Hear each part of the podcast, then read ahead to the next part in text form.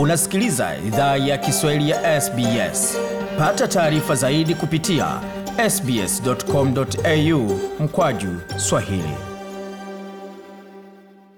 Karibu tena katika makala idhaa ya Kiswahili ya SBS. Uko na migode migerana, tukuletea makala ya kutoka studio za SBS na mtandao nenoni ambao ni sbs.com.au mkwaju swahili. Ijumaa wiki hii wakazi wa jimbo la Victoria ama jiji la Melbourne walipewa uhuru wao baada ya muda mrefu wa kuwa chini ya vizuizi vya uviko 19 ikisemekana kwamba ilikuwa ndio vizuizi virefu zaidi duniani vya uviko 19. Na katika simu tunaye kiongozi wa jamii wa Tanzania pamoja na mkaji wa Victoria, Bwana Habib Chanze ambaye tunazungumza naye kwa sasa. Hujambo Bwana Habib? Niko tu yep. Naam, uhuru ambao umepewa hivi karibuni mmeupokeaje, na ni kitu mlikuwa mnatazamia ama tayari mlikuwa mshazoea maisha chini ya vizuizi? Um, kusema kuzoea ni ni kikubwa sana, isipokuwa ilibidi tufuatilie tufate sheria tu za serikali, lakini watu wengi wameelewa ni umuhimu wa ku, ku, kuwepo sisi ndani, lakini watu wengi walikuwa vile vile wamechoka. yeah, Uh, tumeona foleni zilikuwa ni ndefu sana usiku wa kuamkia Ijumaa. Kwa upande wako hali ilikuwaje nyumbani? Ah, nyumbani tu tumeshangilia kwa kweli, tume tulikuwa tuko macho hapa na watu wengi na majirani, na kweli ah, walifanya mpaka fireworks na nini na Eh. watu wamepiga miziki, utafikiri Ilikuwa ni kama kukaribisha mwaka mpya. mwaka mpya kabisa kabisa, yeah. Uh, na wengine watu walikuwa na orodha ya vitu ambavyo walikuwa wanataka kufanya vya kwanza. Baadhi ni kwenda kumtembelea kinyozi, baadhi ni, ni kwenda katika sehemu zingine za burudani, na wengine ni katika sehemu zingine za kujitunza binafsi. Kwa upande wako wewe binafsi, ni vitu gani ambavyo ulikuwa unatazamia kufanya punde baada ya kuondolewa hivyo vizuizi? Ah, mimi binafsi kulikuwa na ndugu wa mke wangu ambao tulikuwa hatujawaona muda mrefu, ndio ilibidi tu uh, twende tukawaone. Mama mkwe alikuwa ah, tulikuwa hatujamwona muda mrefu, tukamwone, yeah. Kwa hiyo ilikuwa ni kuonana kwa kweli. Kuna watu tu hatujaonana nao muda mrefu Mm. yeah. Yeah, kwa kwa hiyo nisema kuna madeni mengi ya kulipa kwa, kwa watu kutembeleana.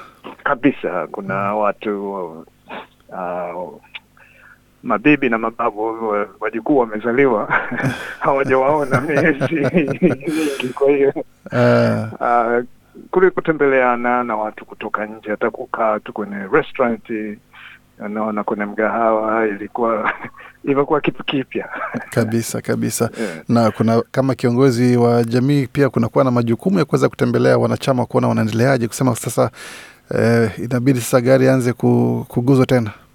Uh, ndiyo tunawasiliana kwenye mitandao na vile vile kama nilivyosema kwenye mahojiano yetu yaliyopita, uh, tunajitahidi kufanya kitu ambacho kitawajumuisha Watanzania ambao wengi hatujaonana karibuni takriban mwaka sasa kwa kweli. Hapo kabla nilikuwa nimesema, nimedokeza kuwa watu walikuwa wamezoea, lakini kwa kawaida ni si kitu cha kuzoea, maana inakuwa ni, ni mazingira ambayo mtu amejikuta ndani Mm, lakini sasa kuendelea mbele sasa kubadilika kutoka katika ule mfumo wa kuwa nyumbani huu muda wote na kwanza tena kujumuika katika jamii kama ilivyokuwa kabla ya vizuizi hivi, unahisi kutakuwa na changamoto kwa baadhi ya wanachama wa jamii, ama itakuwa tu ni, ni kama kuendesha baiskeli, hata kama hujaendesha miaka tano miaka sita, ukipata tena unarudi tu barabarani sawasawa?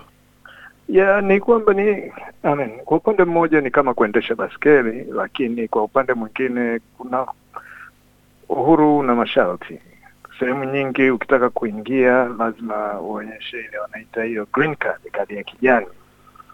Umeona? Kwa hiyo uh, kutakuwa na masharti tofauti tofauti, na bado katika kama majumba ya starehe au restaurant kuna namba bado, kwa hiyo watu inabidi wa wafanye booking kabla hawajaenda. Uh, na vile vile hata kama tulivyo ulivyosema mwanzoni, vinyozi na wenyewe bado kulikuwa na saluni hizo, kuna foleni kubwa sana kwa kweli. Kwa hiyo Mm. itachukua muda ku, kurudi kwenye nomo. lakini bado tuna tunajuliana hali na kupeana moyo kwamba usiwe na haraka, tuwe na subira. Nde, kabisa. La pia kingine cha kuendelea ambacho kinakuwa na wasiwasi kidogo ni kwamba licha ya vizuizi vya kuondolewa, idadi ya maambukizi inaendelea kuwa juu. Kubwa sana hapa kwa hiyo kama viongozi inawapa ina, ama inawakosesha usingizi kiasi gani, mkiona kila siku takwimu zinaendelea kuongezeka badala ya kupungua, inakuwa mna kazi ya kiasi gani kuweza kuelimisha jamii kuhusiana na hatari ambazo zipo licha ya vizuizi kuondolewa? Bado tunafuatilia na tunatoa uh, maelezo ya yanayotolewa na serikali kwamba tuendelee kujikinga na kwamba kuchanja hizi chanjo zote mbili sio kwamba ndo mwisho au hutapata uh, ugonjwa wa uviko kumi na tisa. Utaupata, lakini hautakuathiri kama vile mtu ambaye hajachanja kabisa. Kwa hiyo bado tunaendelea na uh, elimu ya kuweza ku, uh, kuelimishana ya, na kuna wengine walichukua muda kuchanja, lakini wengi sasa hivi wamechanja, kama ile forum ile nini, mkutano wetu ule, watu wengi waliupokea kwa kwa kwa kwa kishindo na furaha kubwa sana. Walielimishwa na wataalamu wetu na wengi walifanya maamuzi ya maana. tunakaribia kufunga mwaka, miezi ni michache sana ambayo inasalia mwaka kukamilika. Mm. Ni yapi ambayo wanajumuia wa Tanzania wa watazame kutoka kwenu viongozi, hususan baada ya vizuizi kuondolewa na sasa kusema kwamba waanze kujiandaa kwa, kwa nini? Uh, kwa kweli kama kawaida kwa sisi hapa, kwanza kutakuwa kama Watanzania wa Melbourne wanasikiliza, kutakuwa na mkutano mkutano mkuu wa chama ambao kutakuwa tena na uchaguzi mwaka huu. Vile vile baada ya hapo kutakuwa na um, tunaisha tunaita mwisho wa mwaka, sherehe ya mwisho wa mwaka ambao huwa inatujumuisha watu wote. Kwa hiyo hicho ni kitu kimoja ambacho uh, jumuiya ya Watanzania hapa watakuwa wana kitarajia yani. Bwana Habib, asante sana kuzungumza nasi na hongera. Sijui tukupongeze ama ni, ama ni, ni la kawaida. Tunashukuru kwamba tumeweza kutoka. Karibuni kama, kama vile wengine wa New South Wales walivyotangulia kuanza pata uhuru Melbourne, sasa nanyi mmepata uhuru, tuone hali itavyoendelea kuwa kwa kujilinda. Sawa sawa. Mungu. Nam, huyo ni Bwana Habib Chanzi, mwenyekiti wa jumuiya ya Watanzania wanaoishi jimboni Victoria, akizungumza nasi kuhusiana na swala zima la vizuizi ambavyo vimeondolewa, kumaanisha kwamba wamepata uhuru wa kuweza kujumuika na kutembea kama ilivyokuwa kabla ya vizuizi kuwekwa jimboni Victoria. Lakini hata hivyo bado kuna wasiwasi kuhusiana na ongezeko ya maambukizi jimboni Victoria, ambako kama umesikia katika taarifa ambazo tumewaletea ni kwamba takwimu haziendelei kuleta shangwe kwa upande wa wale ambao wanakabiliana na janga hili la COVID-19 ama uviko 19. Mengi zaidi basi kuhusiana na hili, tembeleni tovuti yetu sbs.com.au mkwaju Swahili. Je, unataka kusikiliza taarifa zingine kama hizi?